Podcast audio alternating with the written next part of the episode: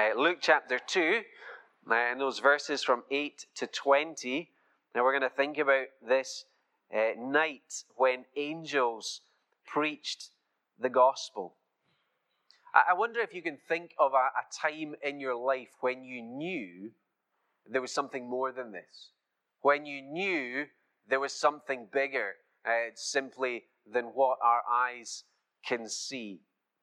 Uh, for me, when I uh, begin to turn my mind to that, I think of uh, journeying home uh, to Skye, uh, and on those nights when it's not cloudy and dreich, being able to look up and to see for the first time in months a, sky full of stars, a wonderful reminder of the creative glory of God. a very different place. I remember too um, going to visit family in the Philippines over Christmas, enjoying uh, snorkeling in the lovely warm water, which seems kind of good right by now. Uh, and again, uh, being in the ocean and seeing the, the depth and the complexity and the beauty of what lies underneath. And again, being reminded uh, of the majesty of God. Stars and sunsets, waterfalls, and wonderful works of art. The realities of life and death. There are different moments uh, in our lives that God can use, as it were, to lift the roof off, to remind us that there is more uh, than simply what our eyes can see. There are those moments that speak to us powerfully, both of the reality of God uh, and the glory of God. This is one of those for the shepherds, isn't it? Here, the shepherds have the roof lifted off as a, a host of angels gather to sing to them of the glory of God and the glory of God's salvation. These shepherds, ordinary people, going about their business another ordinary night, and they are invaded by the glory of God's messengers, and they hear of the glory of the gospel of Jesus. And life would never be the same for those shepherds again, as we see as the story continues. Has God had that uh, mercy on you to, to smash the false ceiling so that we were able to see the glory of God. That's the story for every Christian. There was a time when we were blind to the glory of God, but God, by His grace, caused us to see. If you've never had that experience, our prayer for you as a church is that you would have that, maybe even have that today.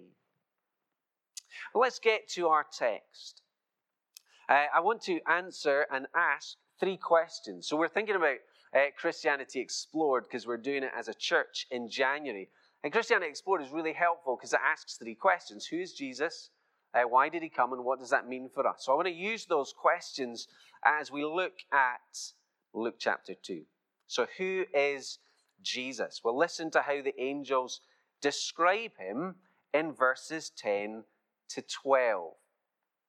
Uh, let's read that again. Do not be afraid, the angel said to them. I bring you good news of great joy that will be for all the people. Today, in the town of David, a Savior has been born to you. He is Christ the Lord. So there are three titles for Jesus uh, there in verse 11. First of all, He is the Savior.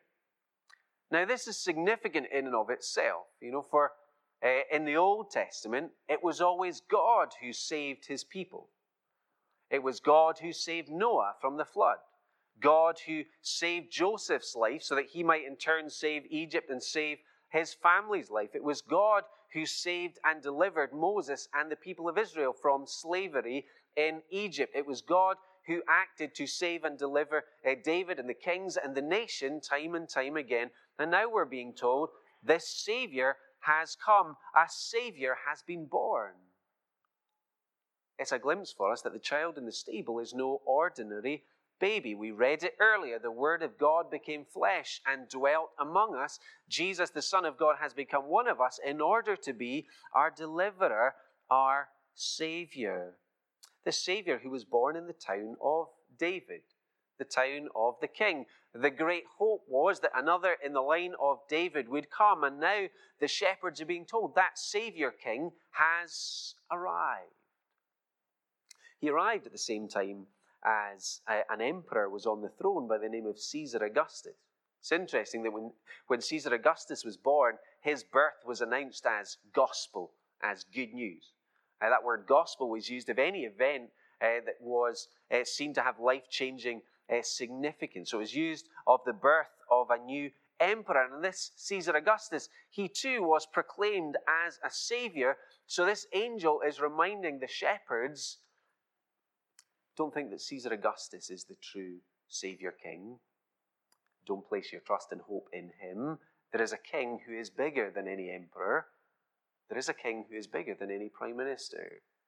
The angel from God declares, Trust Jesus above all. Place our hope in him. So Jesus is the Savior. Jesus is also, in verse 11, the Christ. He is the anointed one. Uh, the Christ is one who would be chosen and appointed for a special task by God. Just as in the Old Testament, prophets and priests and kings were set apart for God uh, for a special purpose, so too Jesus has come, appointed and anointed by his Father uh, to be the king that we all need. Jesus would be the king who would fight for his people. Just as kings in days gone by would fight at the head of their armies, so Jesus would come uh, to fight and win a victory for us over our great enemies, Satan, sin, and death, conquering over them at the cross. And Jesus, as King, then deserves our loyalty and our obedience. So Jesus announces himself as the King who comes to save, and he calls people to repent and believe. So there is a response that we need to make to this King. We need to show him the loyalty and the honor that he deserves. Jesus also came anointed and appointed to be the priest we need. Uh, so, as the priests in the Old Testament offered worship in the temple, Jesus offers true worship uh, from a heart that's constantly turned towards his Father. So, he's always obeying, he's always pursuing the glory of God. And then he presents himself as the perfect and once for all sacrifice that we need.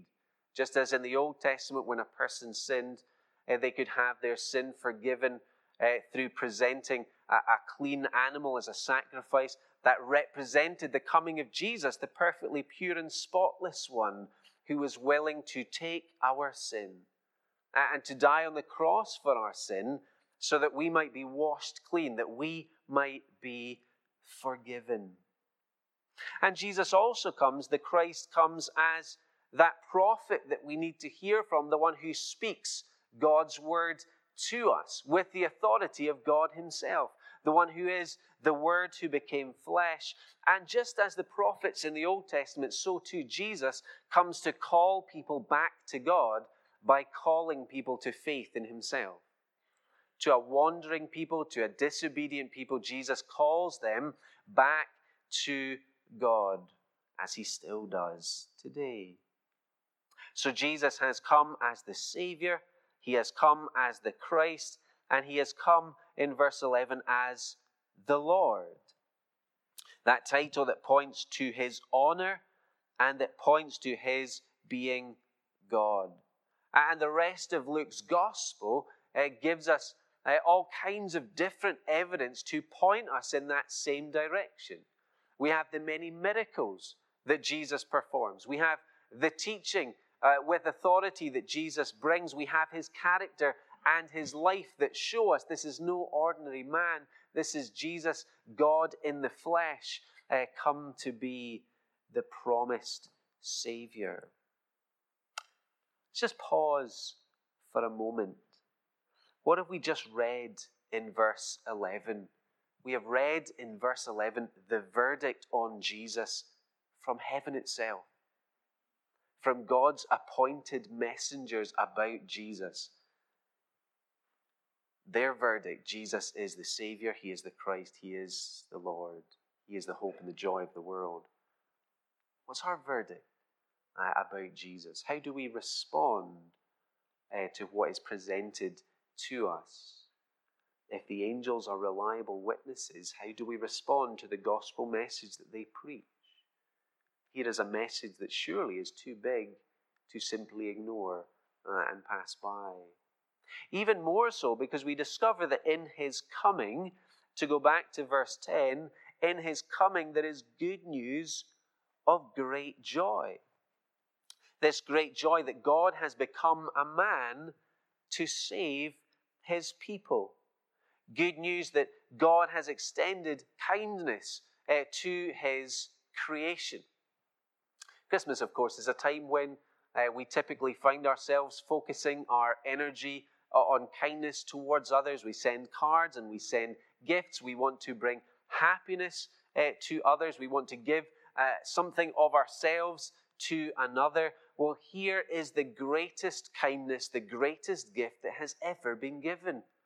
Jesus, our Creator, has entered into His creation to save us from sin so we might be brought back to God.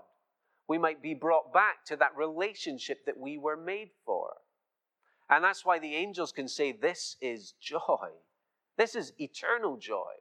Uh, this is an unbreakable and a deep and a lasting joy. This is bigger than that, that momentary buzz of happiness that we get around Christmas. This is something that endures.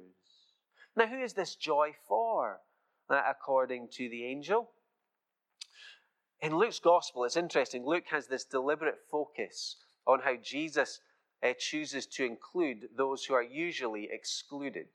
So you go through the gospel Luke, you find special attention for the weak, special attention for the poor, special attention towards foreigners, special attention, as we see here, towards shepherds who were typically despised.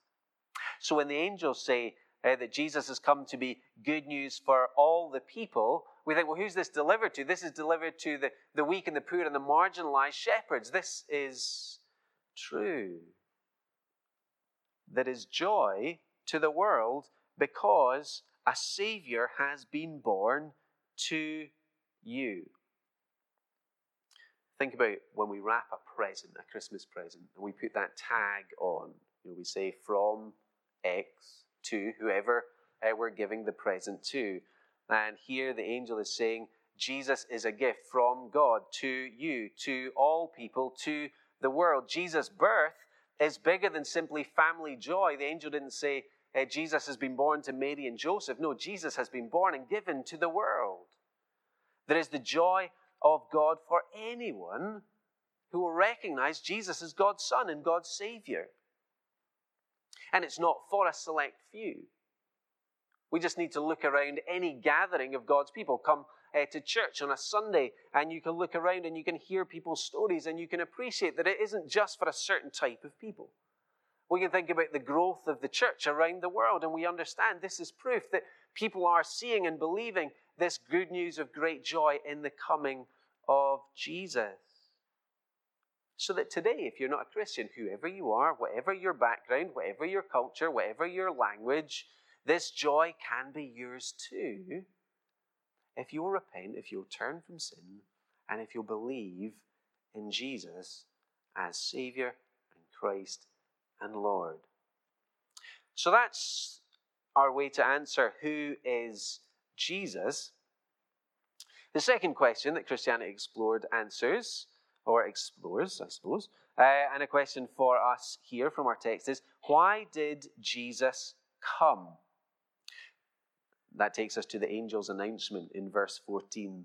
Let's read again verse 13 and 14. Suddenly, a great company of the heavenly host appeared with the angel, praising God and saying, Glory to God in the highest, and on earth peace to men on whom his favor rests. So Mary sang, as it were, Zechariah sang, Luke chapter 1. But here is a Christmas carol sung by the angels of heaven. And they're praising God for two reasons that Jesus came into his creation. Uh, the first reason is that in the coming of Jesus, there will be glory to God. God will look great in the salvation of sinners. Why? Because salvation is all of grace. Its source is God's undeserved kindness and mercy. God's salvation, a place in God's family, is not something we work ourselves up to. It's not something we merit. This rescue that we need has come, and it's come not from ourselves, it's come from outside of ourselves, it's come from the kindness of God in the sending of Jesus. So, in the coming of Jesus, there will be glory to God because he will look great in the salvation that Jesus will bring. Despite the optimism um, that people have often, that um, we can find sort of answers and salvation within uh, ourselves through technology and education and through good government and through environmental campaigns, they do not, in the end of the day, have the ability to save ourselves or to save our world. Because the problem that we have, the problem of sin, runs too deep for that kind of fix. Truth be told, uh, in every heart there is a, problem of glory. We're told in the Bible in chapter 1 of Genesis that we are made in the image of God and we are made to reflect the glory of God. We are supposed to live to represent our King, to make him look great and wonderful as he is. But as God's image bearers, we have robbed him of his glory. Uh, we have a saying that we should give credit where credit is due. But sadly, as people, we do not apply that standard to God. And we delight in making ourselves number one. We delight in our own importance and uh, bringing glory and honor to ourselves and dismissing God. We are guilty of sin when we rob God of his glory. Jesus is not like that. When you look at the life of Jesus, you discover one who brings glory to God throughout his life in giving glad obedience to his Father, in going to the cross in order to bring glory to God in salvation. Jesus will take on full humanity. The Son of God becomes truly human so as to heal and restore, so that once again we might, instead of absorbing glory for ourselves, we might be like mirrors reflecting the glory of God because we've seen it in the face of Jesus. Uh, there's a passage in John chapter 12 uh, that speaks to that. Jesus, uh, in John chapter 12, and verse 23 says this He says, The hour has come for the Son of Man to be glorified. Now, Jesus, uh, in John's Gospel, when he speaks about the hour, is thinking about the hour of his suffering and his death uh, before his resurrection and return to glory. So, that hour of suffering and death there on the cross is a means for Jesus, the Son of Man, to be glorified. And then a number of verses later, in verse 28, eh, Jesus, as he begins to contemplate the cross, says, Now my heart is troubled. And what shall I say? Father, save me from this hour? No, it was for this very reason I came to this hour. Father, glorify your name. So Jesus is saying that the cross, his hour of suffering and death, will bring glory to himself but will also bring glory to the Father. Jesus lives and dies for the glory of God. And the angels announce that in their song. The hour of Jesus' death and resurrection is the point when God's glory is most clearly seen in the world. We see the glory of God's justice. We see that a holy God cannot simply ignore sin cannot turn a blind eye to sin, cannot sweep sin under the rug. And so we see the justice of God at the cross, but we also at the same time uh, see the love and mercy of God in that Jesus, God's own Son, has come uh, to uh, take the justice of God on himself because he has taken on the sin of his people. So he dies in our place for our sins. So we see justice and we see mercy at the cross.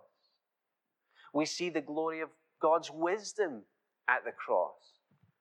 Nobody could have made up the essence of Christianity. Nobody uh, could have possibly foreseen that God would send his one and only Son to live among us, to then die for us before rising for us. This wasn't made up. This is the glory of God's wisdom.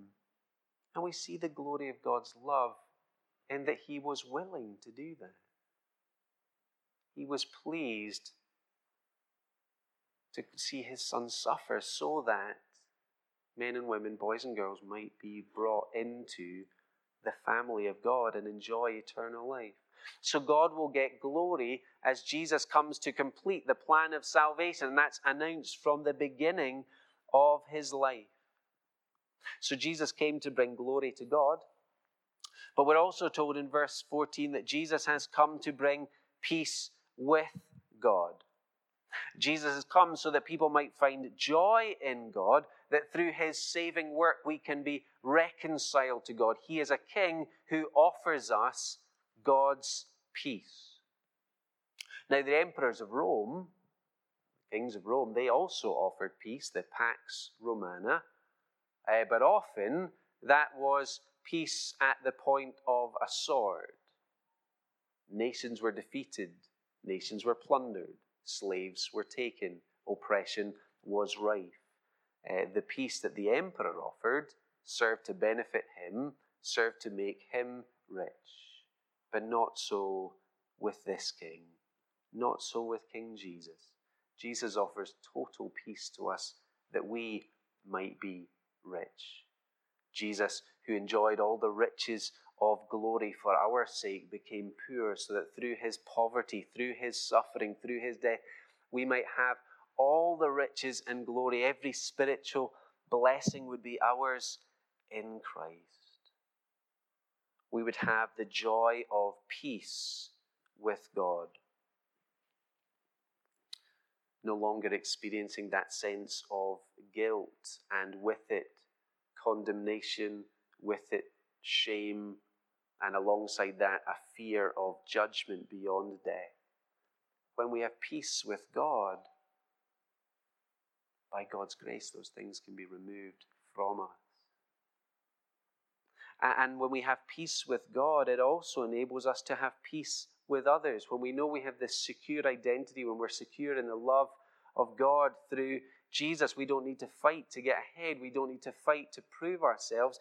Instead, we can extend ourselves uh, to bless and to help others. We understand that the more that people accept gospel peace, the better the world will be. The more people who come to have peace with God, the better life in God's creation will be. Because that's how we were made as people. We were made to enjoy God. We were made to enjoy His life and love. We were made to enjoy His peace, to flourish as people in relationship with Him. But sin has come and has destroyed that peace. And we know this ourselves how sin destroys our relationship with God, and sin is also so destructive in our relationships with other people, in the, the lies that we tell, or the, the, the gossip and the jealousy that, that lurks in our heart. In so many ways, we see how sin destroys relationships and destroys our peace. But Jesus has come to bring peace because Jesus has come to reconcile us to God at the cross. So if we make peace with God through knowing Jesus as Lord, we can go then and make peace with others. Now it's important to notice, let's go back to verse 14. This peace is to men on whom his favor rests. So at one and the same time, uh, Jesus can be announced as joy for all people. We can be told that Jesus is born Savior to you, but we also see that not everyone is saved.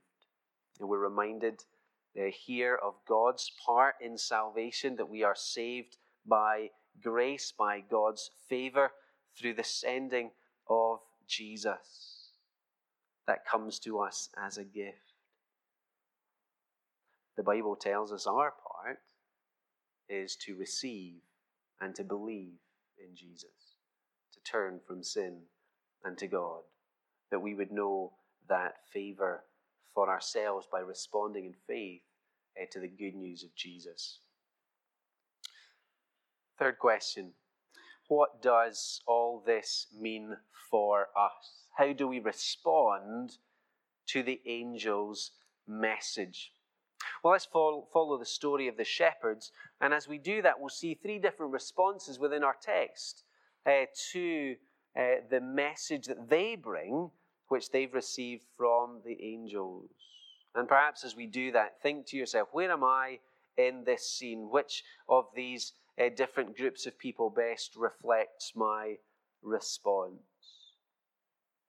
Uh, so when the angels, verse 15, had left them and gone into heaven, the shepherds said to one another, Let's go to Bethlehem, see this thing that's happened, which the Lord has told us about.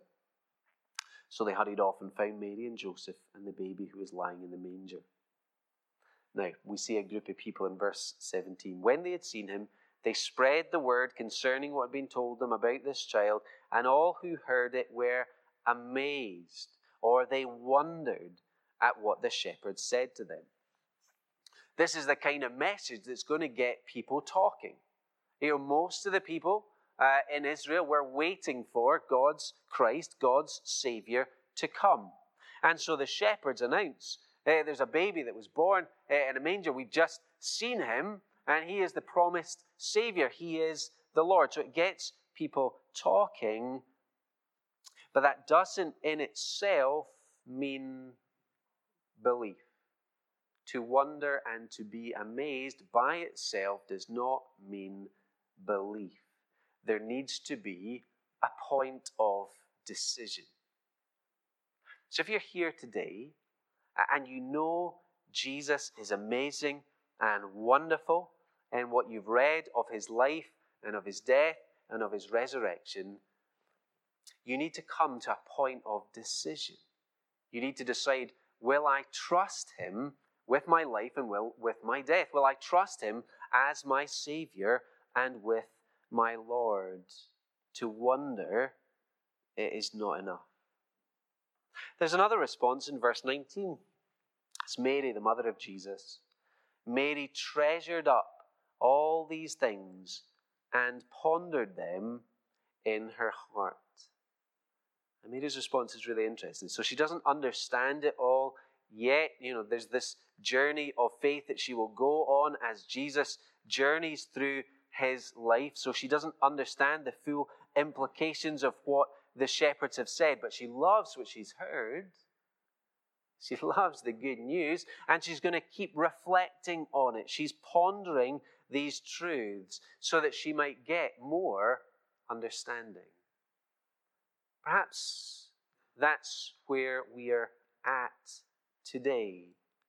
Mary is a great example. This truth that I've gathered so far, I find it wonderful, uh, but I know I don't have the full story yet, so I'm going to keep on reflecting, keep on seeking for understanding. Uh, if you're not a Christian today, but that's where you're at, it's great. Keep reading, keep coming to church. Come to our Christianity Explored course so that you might come to a point of belief. Because, as we said earlier, this is too important just to push to one side, to keep, to keep on uh, discovering and inquiring, but so too for us as Christians. Our God is infinite and eternal in His glory. Therefore, there is always more for us to understand and appreciate. So, our faith should never be a static thing. So, we too should be those who keep on reading and praying um, and uh, coming to worship uh, and looking to discover more about God in all His glory so that we might worship Him more and live for Him more. The last response uh, is that of the shepherds themselves. Verse 20 the shepherds returned uh, back to their sheep, back to that hillside, but now they're glorifying and praising God for all the things they'd heard and seen, which were just as they have been told. So they have now met and worshipped their Savior. Uh, they have seen and know that Jesus deserves all the praise and glory of their hearts. And we see that they can't keep quiet about that. They're telling anyone who will listen. And the shepherds present for us as Christians and as a church a great pattern to follow.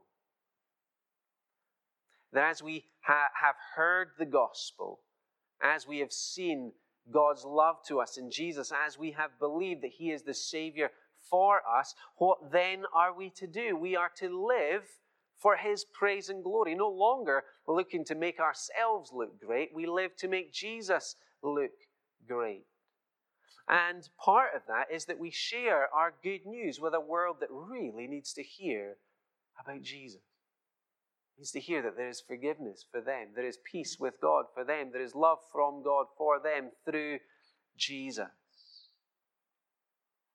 So the angel's message, the gospel message, the message to you and me today is that God has lifted off the roof. God has entered in with the coming of Jesus.